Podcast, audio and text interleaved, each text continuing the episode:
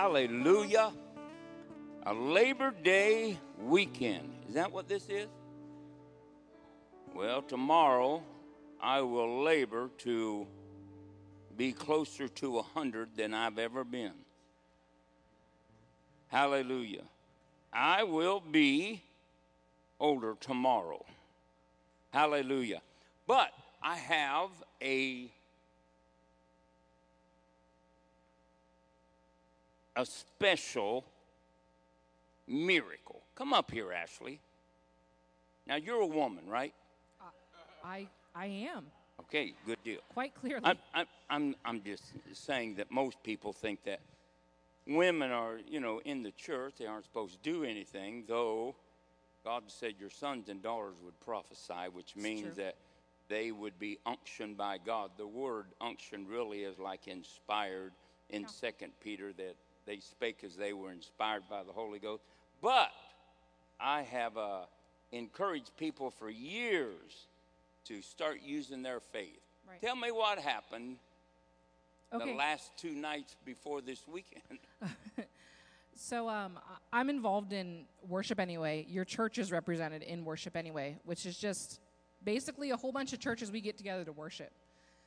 And we had an event a few weeks ago, and there was a lady there who was in a wheelchair, and her one leg was propped up in the wheelchair. And Josh said to me, Ash, let's go pray for this lady. I said, okay. And she told us what was wrong, that she had a tear in her tendon in her knee. And Josh looked at me and said, go ahead, pray. No problem, I got this. So we prayed for her. She was believing God for a complete healing. She'd been like that for 4 years. And she was believing God for a complete healing, and we prayed for her, and we went on our way. Then the next weekend, we had two more events come up. And the next weekend, she came, she said, I want to tell you something. And she was still in the wheelchair, and I said, okay. And she said, I went to the doctor that following Monday, and the doctor told me, it's as if glue had been put in your tendon. And I have no idea why, but it's healed. And I thought, well, that is something to shout about. Let's shout about that. But I said, but let me ask you, why are you still in the wheelchair? And she said, well, my muscles have deteriorated over those years, and I'm not strong enough to walk. And I said, well, do you think God started a miracle and he's just going to do a little bit? Because that's not the God I serve. He completes a miracle. He finishes the good work he begins.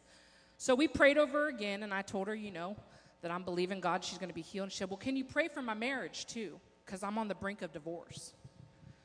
And I said, sure can. So I prayed over her marriage. She had some issues when she was younger. She had an estranged relationship with her daughter. Her daughter wasn't speaking to her. And so we just prayed for a whole healing. And I told her that that physical healing was going to be the start to a spiritual healing, to an emotional healing. And we just prayed for her. That very next night, we were at another event, and she comes walking down the aisle as we're up there rehearsing.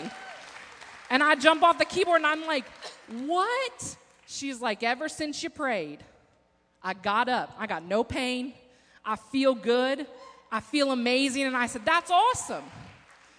And she said, but let me tell you something else that's happened.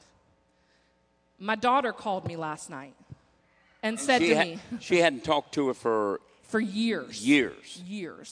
She said, my daughter called me last night and said, Mom, I just want to tell you I forgive you, and let's repair this relationship. And I was literally blown away. I was like, okay, God, all right. Then literally 10 minutes later, here comes her husband down the aisle. And he said, I want to talk to you. And I was like, oh, buddy. All right, let's talk. And he said, you've prayed for my wife. She's been healed physically. Last night, we actually got on the same page, and we ain't getting divorced. We are going forward. God is going to heal our marriage, and I got faith to believe it, and I just wanted to say thank you. And I said, there's no thank you given to me. It's all given to Jesus. But I'm telling you, you sit in a house with pastors and pastoral leadership that has taught me this since I've been 12 years old and going here. This is for all of us to do. You see a need, do it. Pray. Now her husband got saved? Her husband got saved. Her whole family is going to get changed. Yes. Hallelujah. Thank you, Ashley. Yep. Praise God. You know, there are a million miracles waiting to happen, but it takes people to make them happen. You know, we can complain about this and we can complain about that. There is no reason for complaint, but there is every reason to do something. Amen? And that is what every believer is called to do, is to be a miracle worker. And, you know, well, what if it never happens for me? I don't know. But I'm just telling you what Jesus told believers to do. If you go, you pray, they'll be healed. And so let's not think about the negative. Let's think about the positive. Amen? Hallelujah. Well, we have a special guest with us. He's no stranger to our house. His name is Pastor Kylan Boozer. And he has come over from the house in Urbana. And the church over there is just doing great and thriving under his and Margo's leadership. And so we're just ecstatic about what God is doing over there and what he's doing in the other campuses. Dayton has started looking. They're looking at a building even as we speak. But they're expanding. They're getting ready to do a lot of great things. And but God has been good to us. And so today, Kylan's message has to do with an upheaval of what has been coming out of, quote, unquote, maybe traditional, denominational belief systems that exclude women.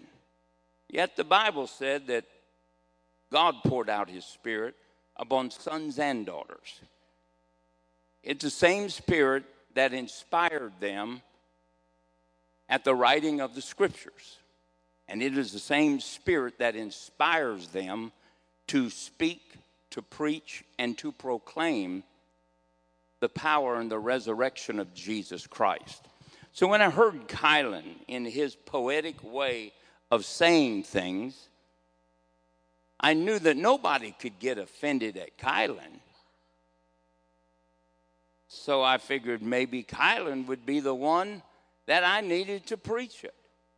And there are a lot of things in the body of Christ that are erroneous, that are divisive, that are destructive.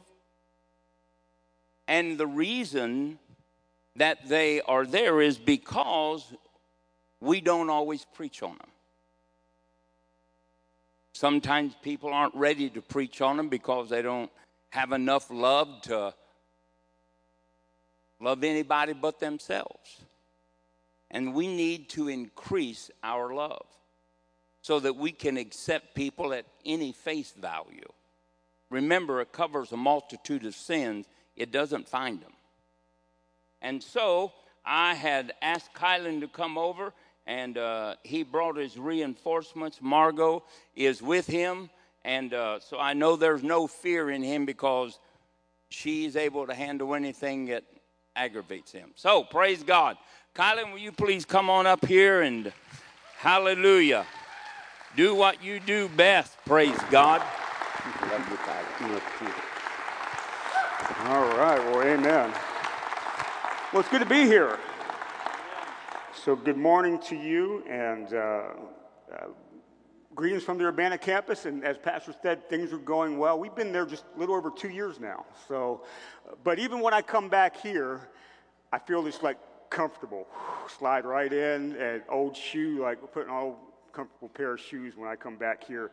It's this past April was 25 years since Margo and I moved from Pennsylvania to come be a part of Only Believe. 25 years, and at that time I was the youth pastor, and we appreciate the pastors because when we moved from Pennsylvania, we left all of our family behind. So we've been living in this area without our family being here, and the pastors have become our spiritual guardians all these years, and we appreciate them, we love them, and you know, I'll be honest with you, I was youth pastoring in Pennsylvania, I was a young guy, And at the very end of my time there, just because of different things going on, the leadership almost became abusive towards staff and things that were happening in the church. And I came to pastor, and he asked us to come out to hire us to youth pastor here. And I told him, I said, if this church is anything like what I'm coming from, I'll walk away from here and I'll never be a part of ministry the rest of my life.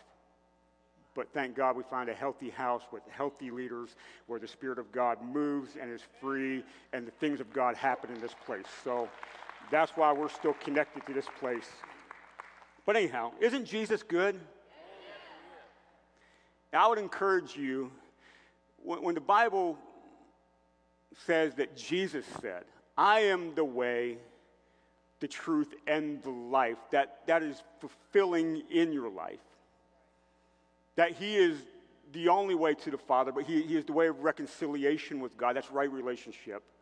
He is the truth from which all things come, and he is the life. And I would encourage you, if you're not walking the abundance of life because of the freedom from sin, keep seeking and finding, because he will bring freedom to you. I believe that in all areas of your life.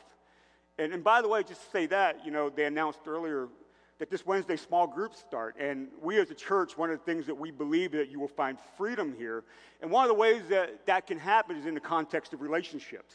So if you're not a part of small groups, please, after church, please sign up. They start Wednesday night. It's good for you to be in relationships. One of our values is that we value relationships in our churches. So please be a part of the small groups and sign up after church today if you are not.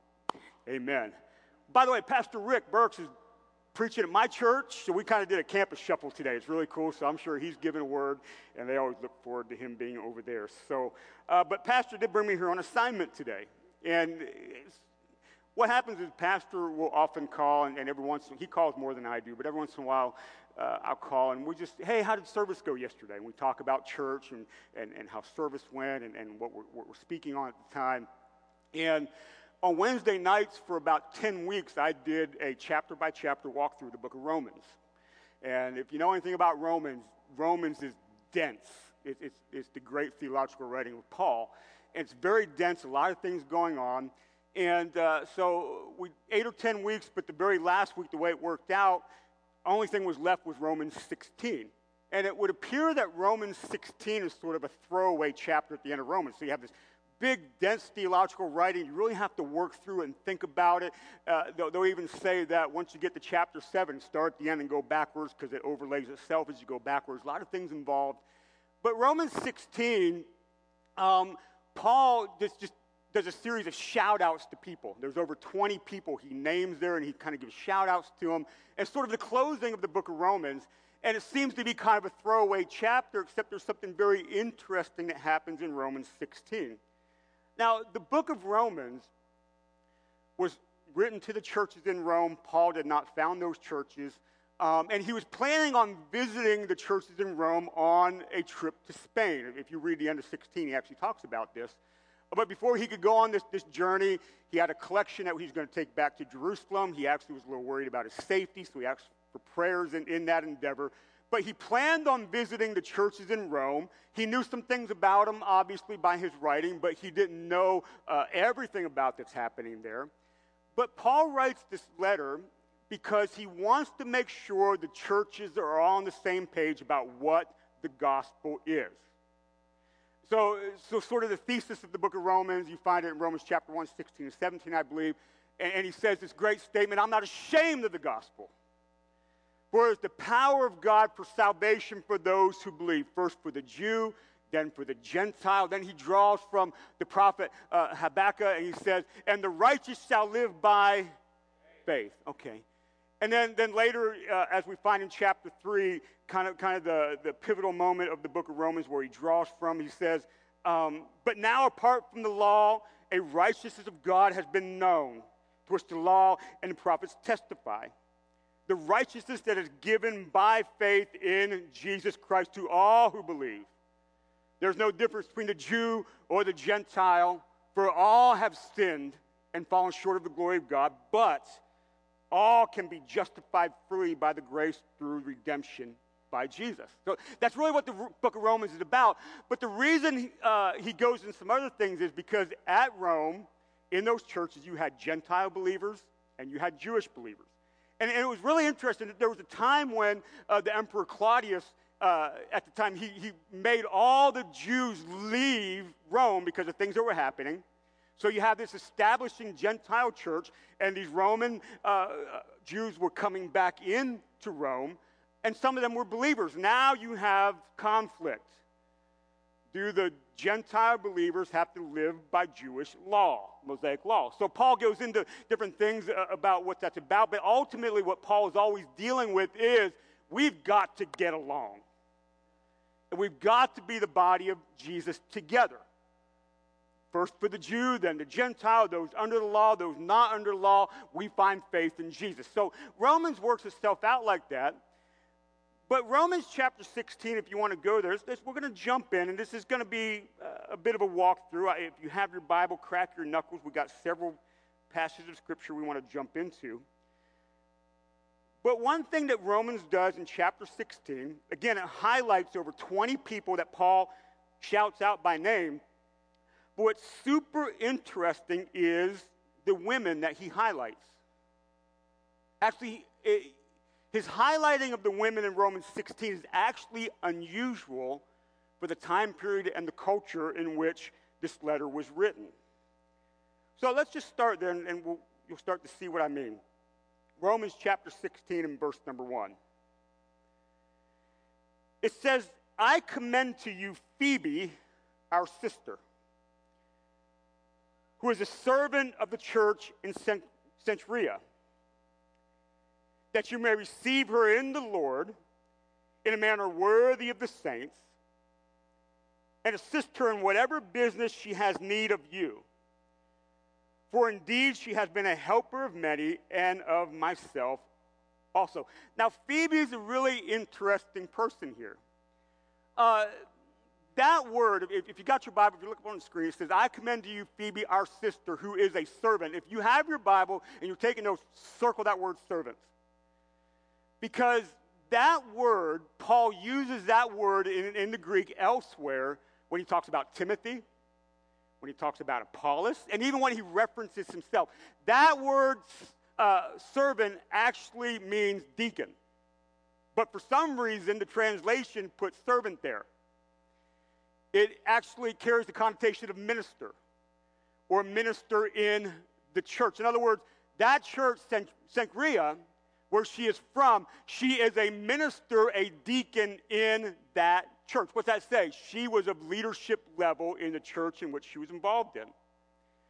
But what is also very interesting about Phoebe is that because of the way Paul writes this and quotes this, it is without a doubt, scholars land on this, that Phoebe was the one who brought the letter of Romans to the churches in Rome. She was the carrier of the letter. And often what happens is, as the one who is sent is like the one who sent them. That was sort of the way they looked at the letter carriers. She would come with the authority of Paul himself with this letter. And most often what would happen is, the one who brings the letter then reads the letter to the church. So you can imagine, most likely, that the very first time that the letter to the churches in Rome, what we have is the book of Romans, is read to the very first church is brought to by a woman. Now, I don't know about you. If you've ever read through the book of Romans, if you read that in front of somebody, you're carrying some authority, and there's a teaching that comes with it. So Phoebe brings the letter, most likely, in all probability, she read the letter. And as she's coming with an authority, so notice Paul, he calls her a leader in her own church. And now she's coming with this letter, and she's coming with the authority of Paul. Paul is basically saying, you didn't listen to this girl. She has authority in her own right, but she also brings my authority with this letter. And what she would have been as the one who reads the letter, brings the letter, she would have been the one then that could have answered questions about it.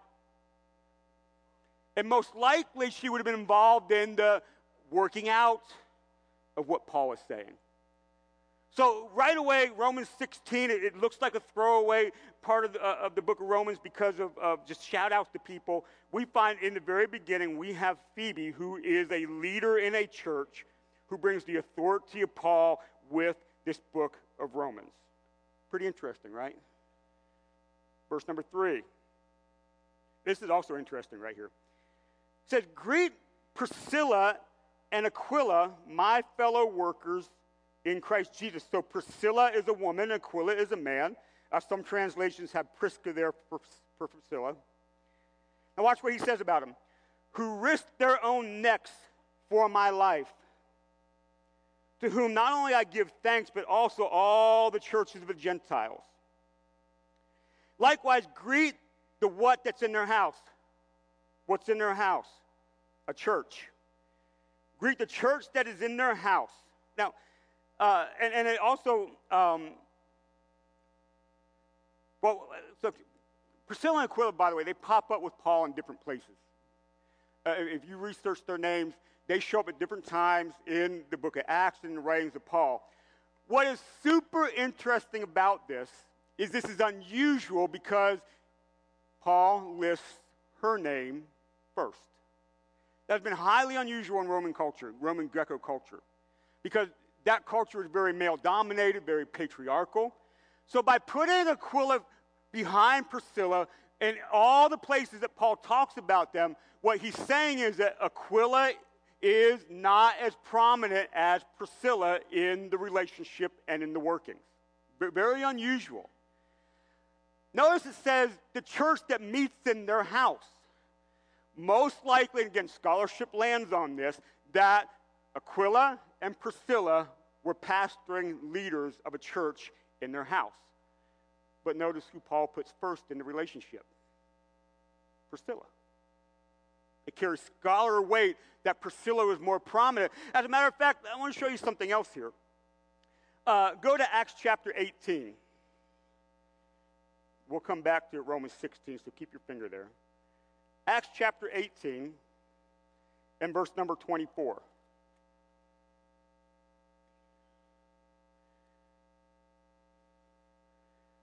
Now a certain Jew named Apollos, born at Alexandria, an eloquent man and mighty in the scriptures, came to Ephesus. This man had been instructed in the way of the Lord, and being fervent in spirit, he spoke and taught accurately the things of the Lord, though he knew only the baptism of John. So he began to speak boldly in the synagogue, and when Aquila and Priscilla, I'm going to talk about that in just a second, heard him, they took him aside and explained to him the way of God more accurately. So you have Apollos, who's preaching mightily about the things of God. Priscilla and Aquila hear him. He must have been deficient in something. He only understood the baptism of John. So they pull him aside, and as a couple, they explain to him in a better way so he can go preach better. Pretty much what's happening. So what's interesting about this, the King James Version, New King James, has Aquila listed first here, but in the Greek, it's actually Priscilla in front of Aquila. Now there may be a trivial reason for this. There are different original source manuscripts that translations use. I actually have a friend who's a professor at a school in Kentucky, one of my best friends. He was adjunct professor of Greek at Asbury Theological Seminary in Kentucky. I called him the other day, I asked him about this. I said, how comes my Greek source has Priscilla first, but some of these translations put Aquila first? And he goes, wow, I never noticed that before. And he says he's going to check it out, but he hasn't got back to me yet. But it may be trivial, but there may be a possibility because there's teaching of a man involved. They flipped the name to put the emphasis on the man and not the woman. But see, the Greek word there for explained, that's plural. That means both Priscilla and Aquila participated in the teaching, explaining to Apollos the better way of teaching the gospel. So scholarly weight falls on Priscilla and Aquila, leaders and pastoring in a church, but also we see an example where they're together teaching a man. All right, let's keep going. Interesting to you? Okay, Romans 16. Let's go back there.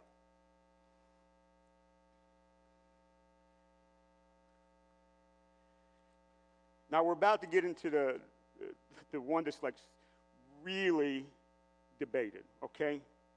Romans chapter 16, and in verse 6, by the way, he greets Mary. It's not maybe the Mary that comes to your mind, but it says, who labored much for us. Again, that highlight there that he would say that means it was beyond just trivial things for the church, but she did some things that were notable. But verse 7, here we go.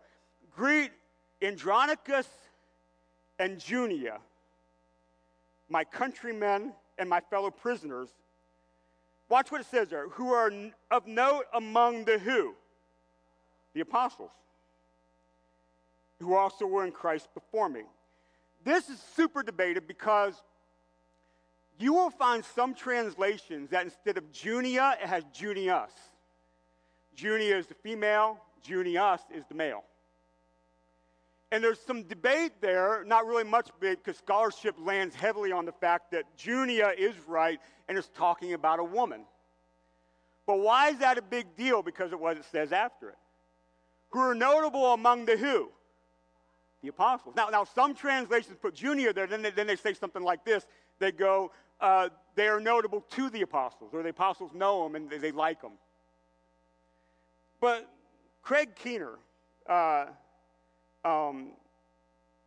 who is a scholar, he's at Asbury, reading him the other day, no doubt about it, this is a woman, and being with that name, they're probably a couple, they are apostles, and they carry the weight of apostleship. Now, I'm sure Pastor at some point can explain to you what did apostles do. But they certainly were carrying forth the gospel. They were foundation builders of the gospel, and include the signs and wonders and teaching all sorts of stuff. So you go to Ephesians chapter 4 of the fivefold ministry gifts. What is the very first ministry gift that Paul lists? Apostles. So now we find Phoebe, leader, deacon in the church. We have Priscilla, who's helping do a church in her home, and most likely more prominent than her husband. Now we got a woman that's called an apostle. See what I'm getting at here? There's a case being built. So what happens is, when you see places in Paul where he writes in 1 Corinthians chapter 14, we'll go there in a little bit, he says, women should be silent in church. Or you get to 1 Timothy chapter 2, where he says, I do not allow women to teach or have authority over a man. Then you see things like this, you go, well, wait a second. And now we have a healthy tension in Scripture. And what you do is when you find a healthy tension in Scripture, you start to dig around and find out why there's a healthy tension in the Scripture. Where Paul says over here, women should be silent in church, but yet we got Phoebe bringing the letter, most likely reading it in church. We got a woman who's being called an apostle. You see there's tension there. And what do you do about that? Well, we'll get to those passages in just a few moments. But before we do that, I just want to jump around the Bible a little bit and highlight some other places where we have some ladies doing the things of God. Judges chapter 4. Let's go back to the Old Testament. Judges chapter number 4.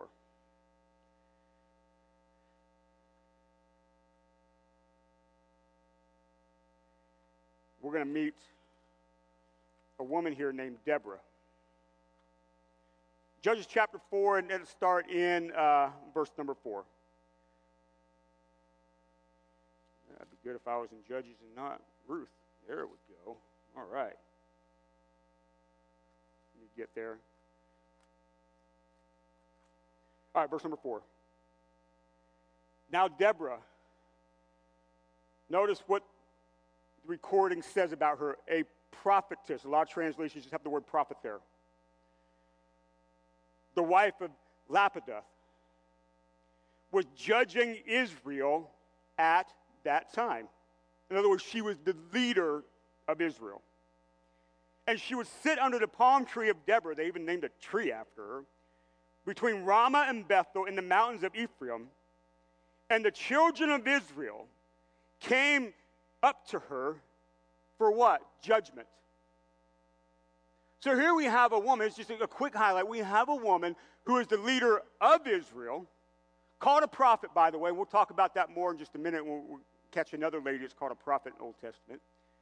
And all of Israel would come to her to judge disputes and whatever's happening in the nation. She was the leader of Israel at that time. What's interesting about this story, if you follow it through, that there's a battle that happens, and I want to read this to you. Just, by the way, the book of Judges, if it was a Netflix series, it'd be rated mature, all right, because there's a lot of gore and guts and blood in it. But watch what happens here, down to verse number 18. There's a battle.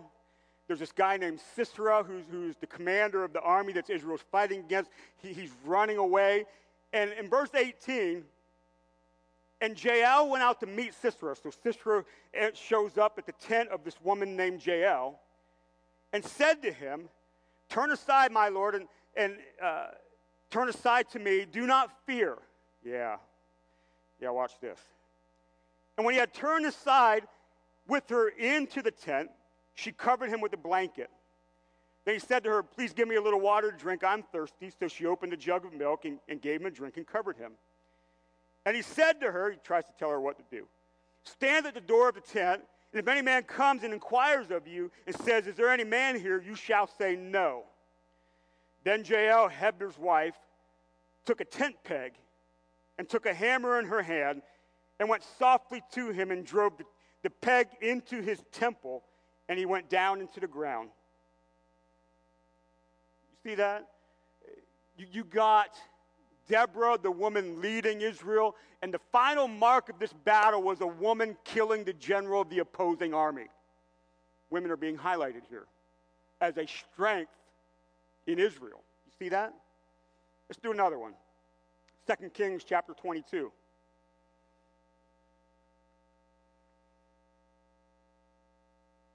And verse number 13.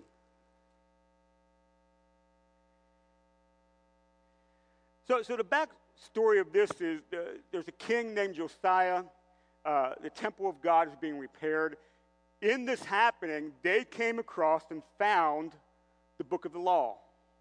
The book of the law is taken to Josiah, and it is read to him, and he is completely dismayed by what he hears and wants to inquire of God about what to do. So verse number 13, this is Josiah talking, King Josiah.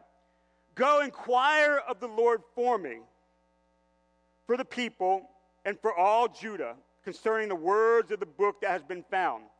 For great is the wrath of the Lord that is aroused against us, because our fathers have not obeyed the words of this book, to do according to all that is written concerning us.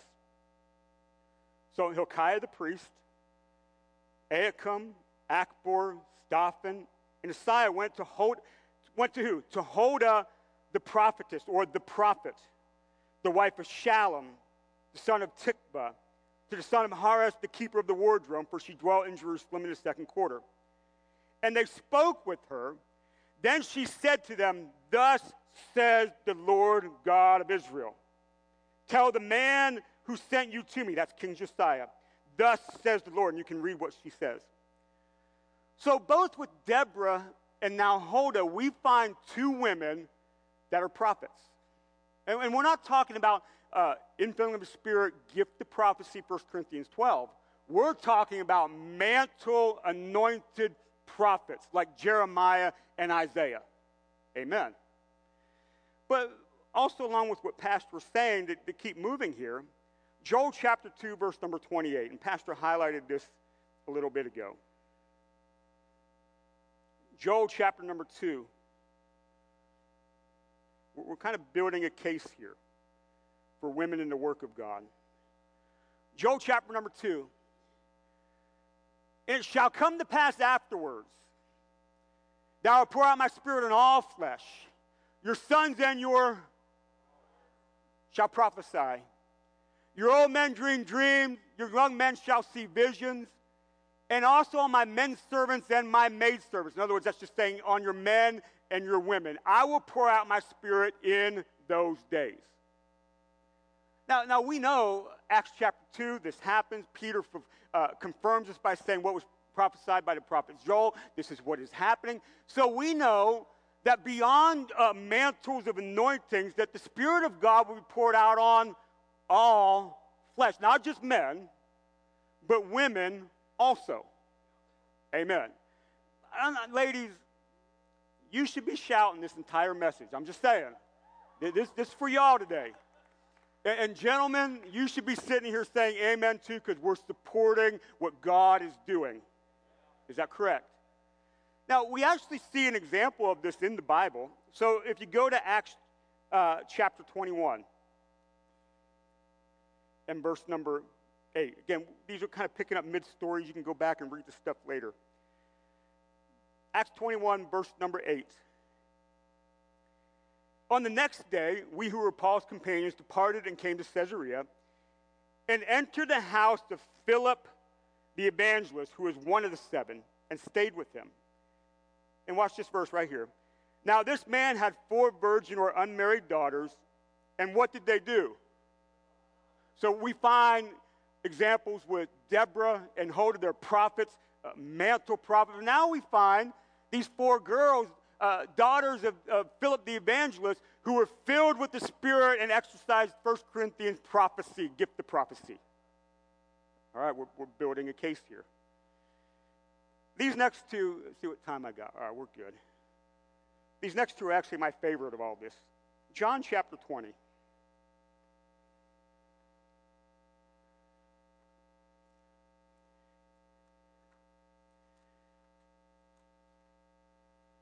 And verse number 11. So in the Gospels, obviously, the whole entire Scripture is a testimony to Jesus, but the Gospels bring it home. And you find in the Gospels 3 times where there are marked and great revelations about Jesus that come forth. Okay? The first one is angels. Remember, they go announce the birth of Jesus to the shepherds. For unto you born this day in the city of David a Savior, who's Christ the Lord, right? So the announcement of the birth of Jesus, God in flesh, history is about to be entirely changed, is announced by angels. The second great revelation that we find in the Gospels is one of Peter's shining moments, okay? Remember, Jesus asked, who do people say that I am? And they say this different stuff, and Peter steps up, and in a shining moment, he says, you are the Christ, the Son of the living God, right? The second great moment of revelation that Jesus is fully identified in who he is by a human being. And Jesus says, hey, that didn't come to you by your own thing. That was given to you by God. And on you, on this rock, on that revelation, I will build my church. Second great revelation. First one by angels. Second one by a man. Now here's the third one. John chapter 20 and verse number 11. But Mary stood outside the tomb weeping, and as she wept, she stooped down and looked into the tomb. And that Mary right there is Mary Magdalene. And she saw 2 angels in white sitting, and one at the head and the other at the feet, where the body of Jesus had lain. And then they said to her, Woman, why are you weeping? And she said to them, Because they have taken away my Lord, and I do not know where they have laid him. Now when she had said this, she turned around and saw Jesus standing there, but did not know that it was Jesus. And Jesus said to her, Woman, why are you weeping? Whom are you seeking? And she's supposing him to be the gardener. And that, John is my favorite author in the Bible because he thinks so big. John is taking us back, thinking Jesus was the gardener. Yes, he's the great gardener. He's taking us back to the Garden of Eden, where the gardener God creates something and put man in it. Now, as we're going to see in Paul just a minute, this is very interesting. When man falls in sin, who is technically the first that brings the issue? Eve. And here Jesus is taking a woman back to the garden to right that which was wrong. And Mary Magdalene thought he was the gardener and said, Sir, if you have carried him away, tell me where you have laid him, and I will take him away. And Jesus said to her, Mary. And she turned to him and said, Rabboni, which is in Aramaic means teacher. And Jesus said to her, Do not cling to me, for I am not ascended to my Father, but go tell my brethren. Watch this. Go tell who? Go tell the boys. and say to them, I'm ascending to my Father and your Father, to my God and your God. And Mary Magdalene came and told the disciples that she had seen the Lord and that he had spoken these things to her. This is the third great revelation of Jesus that we find in the Gospels. The first by the angels, the second by a man. And now the announcement of the risen Savior comes through a woman. Amen. As a matter of fact, in history, Mary Magdalene has been called the apostle to the apostles, because she was the very first one that carried the apostolic message of the risen Savior. Amen. That's good. That's good right there. Here's another one, John chapter 4. We'll do one more, then we'll get to some things about Paul. This one I find also very interesting, John chapter 4. And by the way, at this time, what's so remarkable about the Gospels and the Gospel of John is that the witness of women didn't carry anything. They wouldn't have been really used in court hearings or anything like that because their witness was not credible. But the Gospels constantly highlight women around Jesus and the work of the ministry of Jesus. That says something. And when the great witness of the risen Savior, John didn't have to tell that story. He could have skipped right to the part as the disciples heard that Jesus was risen. They ran and eventually they found him and all these things happening. But John purposely highlights the fact that a woman took the message to the disciples. Here's another one that's just like that. John chapter 4.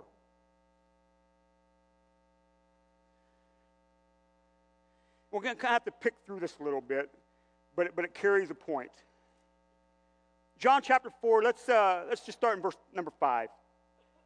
So he, Jesus, came to a city of Samaria, which is called Sychar, near the plot of ground that Jacob gave to his son Joseph. Now Jacob's well was there, and Jesus, therefore, being weary from his journey, sat thus by the well. It was about the sixth hour. A woman of Samaria came to draw water, and Jesus said to her, give me a drink. For his disciples had gone away to the city to buy food. Then the woman of Samaria said to him, how is it you, being a Jew, ask for a drink from me, a Samaritan woman? For Jews have no dealings with Samaritans. And that's true. So in that time period, although Jews and Samaritans came from the same stock, they were enemies. They did not like each other. Okay? That's why the parable of the Good Samaritan is so shocking. That Jesus said, in this situation, the Samaritan acted most like God. That would have been shocking at the time. So, not only is she questioning him, I'm a Samaritan, I'm also a woman, you're a teacher, why are you talking to me? That's significant. Let's jump down to verse 25. So Jesus is ministering to her, the gift of knowledge is working with him in this situation. In verse 25, the woman said to him, I know that the Messiah is coming, who is called Christ. And when he comes, he will tell us all things. And Jesus said to her, I who speak to you am he. Verse 27.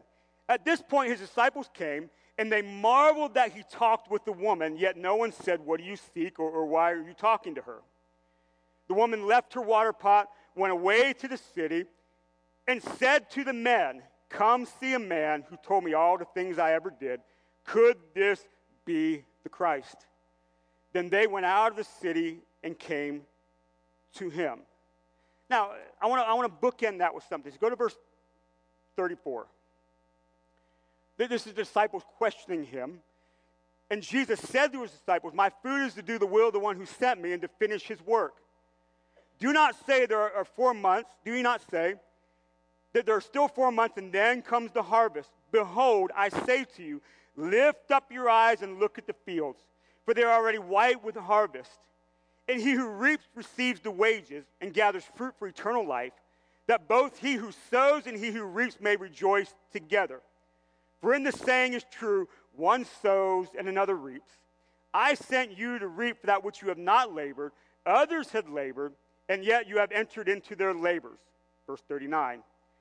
And many of the Samaritans of that city believed in him because of the word of the woman who testified. You see that? Jesus meets a woman, ministers to her. She goes off to her town to tell the men, to tell the town of what is happening. And then Jesus takes a great moment where his disciples say, in other words, there's the harvest here. Let's get about the business of the harvest, right? And then it says, many came and heard and believed because of the testimony of the woman. Who does John highlight right here as doing the work of the kingdom? The woman. He puts that story together where a woman who most likely he should have been talking to, a Samaritan which would have been enemies of Israel, yet here is an example of what it means to do the work of the kingdom right here. That's how John frames that. That's pretty good right there. Okay, there's some other things we could talk about. Let's just go back to Paul a little bit. So I want to go to 1 Corinthians 11, 14, and 1 Timothy 2 and explain some things there. But let me tell you some things about Paul. Paul, if you read his letters, he is often very much addressing very specific situations that are happening in churches that are receiving his letters. And Paul very much speaks to the culture in which he is writing. I'll give you an example. Slaves, obey your masters. Paul says that in more than one place in his writings. Now, as we know, it's a trajectory of history. No matter what kind of slavery it is, slavery is wrong. It is not of the freedom in Jesus. But why is Paul telling slaves to obey their masters? He's speaking to a cultural context because there is slavery. And he's saying, hey, slaves, this is your position. But as a believer in Jesus, this is how you must respond to the position that you are in. That's what he does. So we find that in his writings, but on the flip side of it, Paul is very progressive. And Paul pushes the bounds of what is normal in a big way, because then he says things like this. In him, there's no Jew nor Greek, there's neither slave nor free, and there's neither male nor female. So in some ways, he speaks to the culture in which he's writing to, but other ways he's pushing it. So if you think about that, and Paul says that latter part a couple of different times in his writings, you think about that. Jew or Gentile, Jew or Greek. So if you're not a Jew, that's everybody else. You're either a slave or you're not. And I know there's different ways in this culture of how that breaks down, but you're either a slave or you're not, right? And then, despite our culture today, there is either male or there is female. And Paul is saying, no matter your ethnicity, no matter your social status, and no matter your gender, when we are in the body of Jesus together, we all stand in equal footing. Not that you lose those distinctions, but by no means do we lose those distinctions, but in him, he is one and the same to all of us. So in some sense, slave, obey your masters. He's speaking to culture. In other sense, that he actually pushes those boundaries. And one of the greatest examples we see of Paul in this is actually a book that's not preached out of much in the church. It's the book of Philemon. Philemon is a wonderful example of what Paul's doing. So the back history there is you have Philemon, who is the owner of a slave named Onesimus. Onesimus somehow ends up with Paul, whether he ran away or he was sent on an errand and never came back. But he ends up with Paul and does the work of ministry with Paul so much that Paul likes him and wants to keep him around. And Paul writes a letter to Philemon, and what he's getting at with this is, look, Onesimus is a good guy.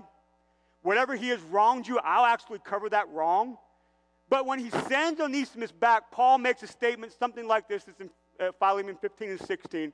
He says, receive him back, and in a way, no longer as a slave, but as a brother in the Lord. You see how Paul is, he's messing with social structure. He's messing with social status. That's what Paul's about. Now, the tensions in Paul. So we see all these things about women. We even see how Paul deals with social tensions. Then we have these statements in 1 Corinthians 14 and 1 Timothy 2 about women in church. So let's go to 1 Corinthians chapter number 11 and verse number 5. I want to preface chapter 14 with a simple verse right here. 1 Corinthians 11, and 11 down through 14, Paul's dealing with structural things, order of the church, the gathering of the believers. In verse number 5, he says, but every woman who prays or prophesies. So Paul is saying right here that a woman in the gathering of believers can pray and can prophesy, right? All women who pray and prophesy, with her head uncovered, dishonors her head. That is one and the same as if her head was shaved. So that's a whole other business. We won't get into the cultural aspects of the head coverings and things back then. But right here we have a woman is allowed to pray and prophesy in the church, in the gathering of believers. Now jump to 1 Corinthians 14 and verse number 33.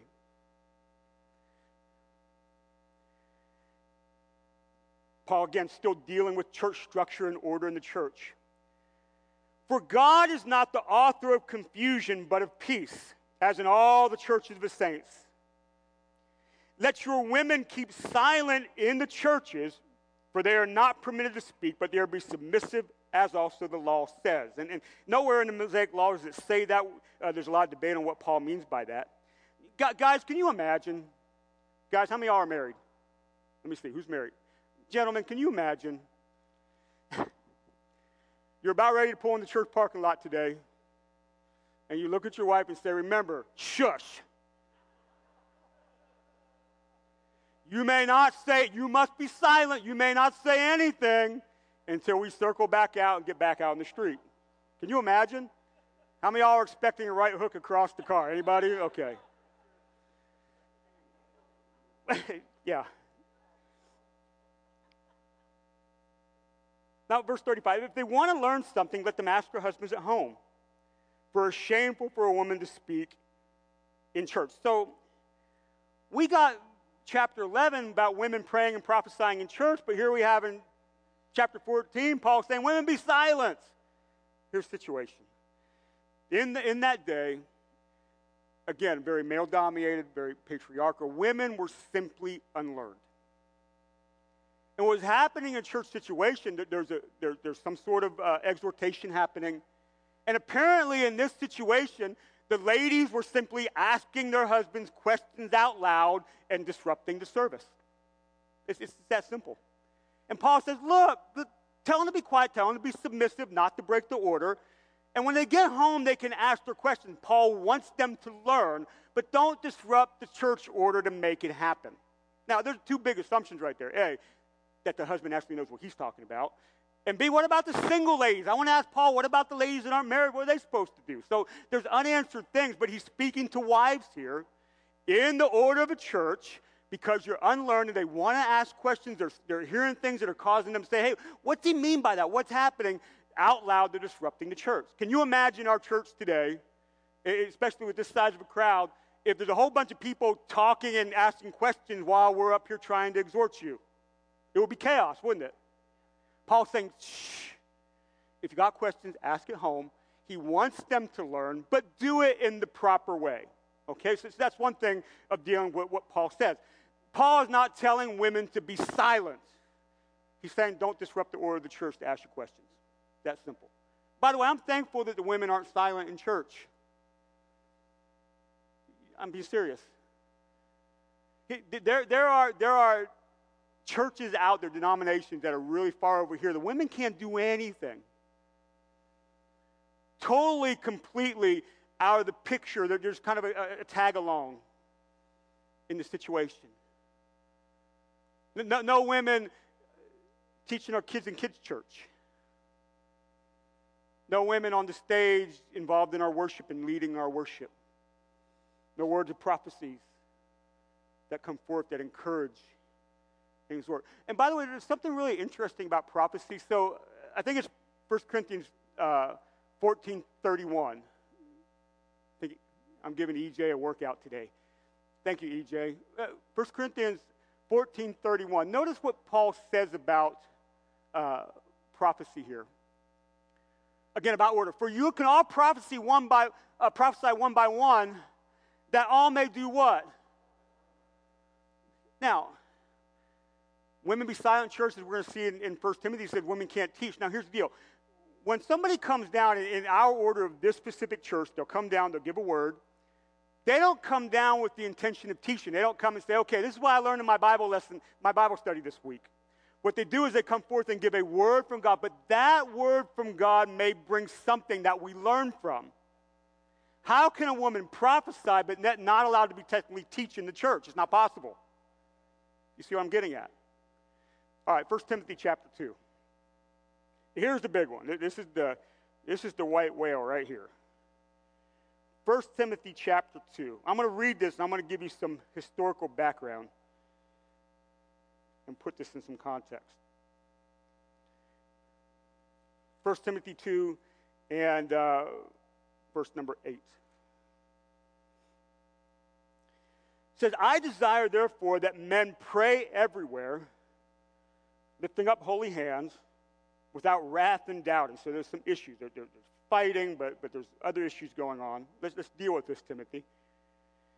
In like manner also, that the women adorn themselves in modest apparel, with propriety and moderation, not with braided hair, or gold, or pearls, or costly clothing, but which is proper for women professing godliness with good works. Let a woman learn in silence with all submission. I do not permit a woman to teach or have authority over a man, but be in silence. For Adam was formed first, then Eve. And Adam was not deceived, but the woman being deceived fell in transgression. Nevertheless, she'll be saved in childbearing if they continue in faith, love, holiness, with self-control. Now, I think we see the whole business about the braiding of hair and gold and pearls and expensive clothing. Now, I would imagine, I can't see very well, there may be a couple ladies in here that your hair is braided today. How many of you ladies ever came to this church and your hair was braided? Anybody? Okay, especially some of the younger ones are raising their hand. How many ladies this morning have something on your physical body that contains gold? Your wedding, oh, that's about everybody. I'm not sure pearls are in anymore as a fashion thing, but maybe pearls too. We would look at that and say, that's cultural context. We don't need to abide by that. We're not checking your door. You got gold? Yep, got to go home. No gold in the house today, ladies. Get out of here. Oh, if your hair is braided, let it down, you can't come in. Oh, string of pearls, you're out. Wait, how much was your dress? Where are we going to draw the threshold of what's expensive attire? You spend more than $50 on that, go home, change. Come back in your sweatpants, you know. We would say that's a cultural thing. I'll explain what Paul's talking about there. But then they want to hold to what Paul says next about women teaching authority. Then we get to this whole weird statement that Paul makes about women being saved in childbirth. What's that about? So we want to kind of have some theological explanation for that and kind of throw that away and hold on to the middle. It's hard to do that. Let me give you some background here. At the time that Timothy was leading a church in Ephesus, and that's where Timothy was, Ephesus. And by the way, you'll see an account of this in Acts chapter, I believe, 28, or no, I'm sorry, Acts chapter 19, verses 23 on down. In Ephesus was what was known as one of the seven wonders of the world at the time. And it was this temple, by that day's standards, very big, about 2 football fields in size, a temple to the Greek goddess Artemis. Now, if you're up on your Greek and Roman mythology, Artemis, her counterpart in the Roman mythology was Diana. But this giant temple was in Ephesus. And again, if you read, I think it's Acts chapter 19 at the back end of it, Paul calls the disturbance in Ephesus according to the cult of Artemis so much that there was a riot in the town about it. You check it out. So we know the gospel was affecting what was happening in Ephesus according to this temple cult. So the temple cult of Artemis, being one of the seven wonders of the world, people would have traveled from all over to this temple to participate in the temple cult. What's interesting about the temple cult of Artemis, obviously a female, she in their mythology was the daughter of Zeus. She was the twin of Apollos, okay? They would have only had female priestesses run the temple cult. Only women. And with that, then, you would have probably shrine prostitutes and things of that nature. But it was a giant, come see this thing, cultic activity where there's offerings being done. They're raising their kids in this. The girls of the town of Ephesus would have been well informed in this cult that was run by women. Now that makes something to say about what Paul says here. So when he starts talking about the braided hair, see, in Roman society, I know this may sound strange, but hairstyle meant status. How you did your hair meant something. So, an example back to the head coverings of 1 Corinthians, and I know I'm taking time, I'm sorry, but I'm going to close up pretty soon, about wearing a covering. In certain regions, when you're married, you wore a head covering. To not wear it is a dishonor to your husband. So single girls would not wear a head covering. And then for the prostitution, to wear your hair long and loose and not caught up in anywhere was a sign of that activity. So hairstyles meant something. So Paul is saying, hey, most likely the braided hair and what he's talking about was connected to how they wore it in connection with the temple cult. You who are coming into the church, don't bring that here. But bring yourself in moderation because we're people coming together. Again, Paul's always about coming together and getting along, being the body. So don't bring that association with the temple call into this church. Don't come in with your braided hair and your gold and your pearls and your upstanding dress. Come in a modest way in which we all are. But what's really interesting then after that, what he says is, let's read this again. Verse number 11. Let a woman learn in silence with all submission, and I do not permit a woman to teach or have authority over a man, but be in silence. That word authority is very interesting. It is the only time in the New Testament that word is used for authority. The only one. Now what happens is when you're translating languages, you got your original language and what's called the receptor language, so Greek to English. There's not always these perfect run-over translations. So if you did a high school German or Spanish or whatever, you'll know that to be the case. So I did 2 years of Latin in high school, a couple years of Spanish, and I did Greek in college. And you notice that words in the original don't always have a straight equal in the receptor language. So sometimes what that means is there may be two or three or four words that when you bring it from this language into, in this case, English, it translates the same word, but it loses the nuances of those words in the original language. That makes sense. Paul is using this word here, authority. No other place in the New Testament. It's actually a pretty rare word in Greek of that area. It means authority, but it means in a negative way. Some Bible translations say, I do not allow a woman to teach and usurp authority. In other words, I don't allow a woman to come in and teach and domineer this situation. That's what he's saying. Now think. Temple cult of Artemis, run by women. They're coming into the church. And Paul is saying, slow down. Come in and learn in submission. I don't allow you to come in and teach and just take over control like it is over there. Another quote from Craig Keener, a scholar from Asbury, says, this could be read as, I am not allowing women to teach in such a way as to domineer over men. That's what he's getting at.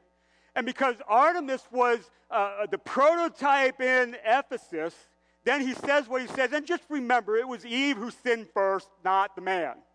Let's bring us back down here. Because so what happens in Greek and Roman mythology, they are patrons to certain things. So the story of Artemis goes something like this. She was born, she's the twin of Apollos, but yet she was born in such a way in advance that she actually helped deliver her brother. It's a weird story, okay? And she kind of becomes the patron of life. So he's saying, just remember, it was Eve who transgressed. Let's not get out of our wits here, ladies. Don't come in and try to take over. You're not going to come in and domineer and teach here, but you're going to come and learn and be submissive, but we want you to come and learn. Okay? Now, how this ends here is also pretty interesting. Let's read that one more time. Let's see, verse 15. Nevertheless, she will be saved in childbearing if they continue in faith, love, holiness, and self-control. What's that about? Paul is the champion. You're saved by faith through grace, not by works, and no man can boast. Why is he putting a work in with salvation for women?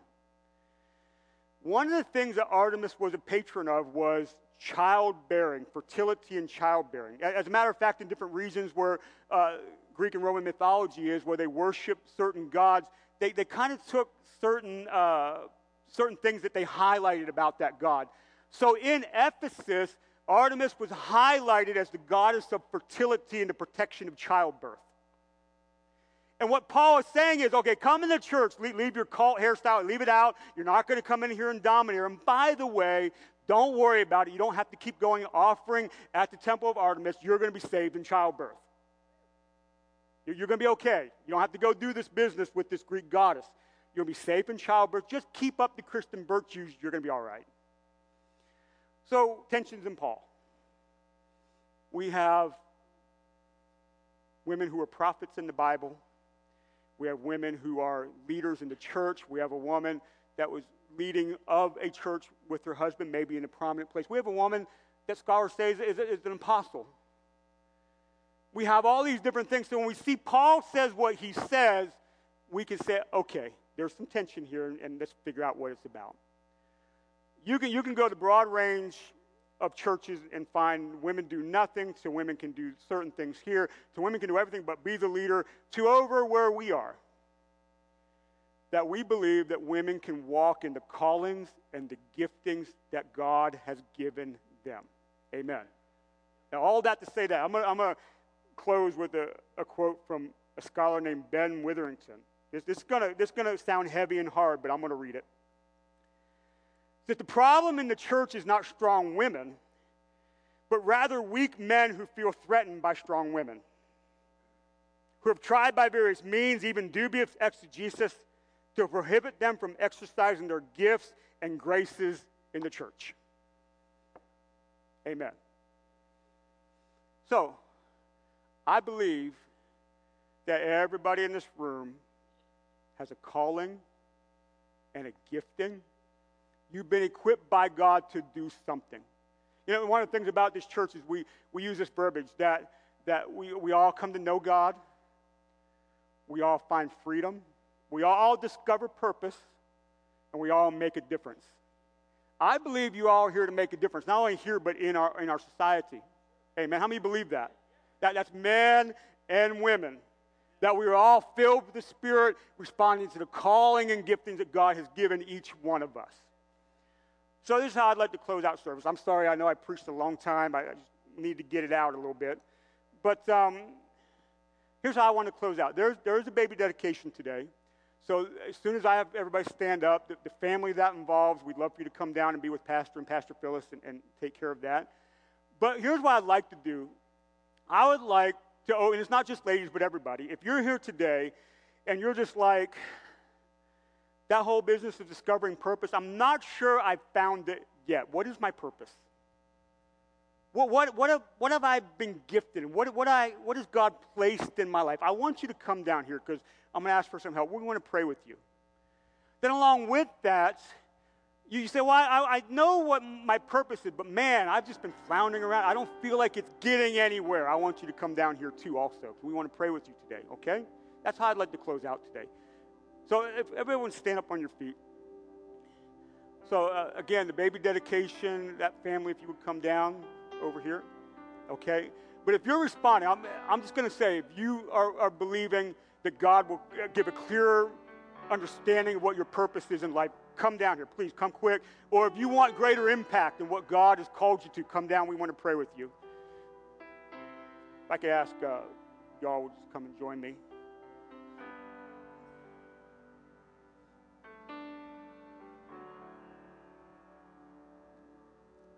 And we're just going to allow each to come and spend just a moment with each of you. This is one of those things I want you to pray a prayer and send you home, but we want to spend a moment with each one of you. So be patient with us as we get to you.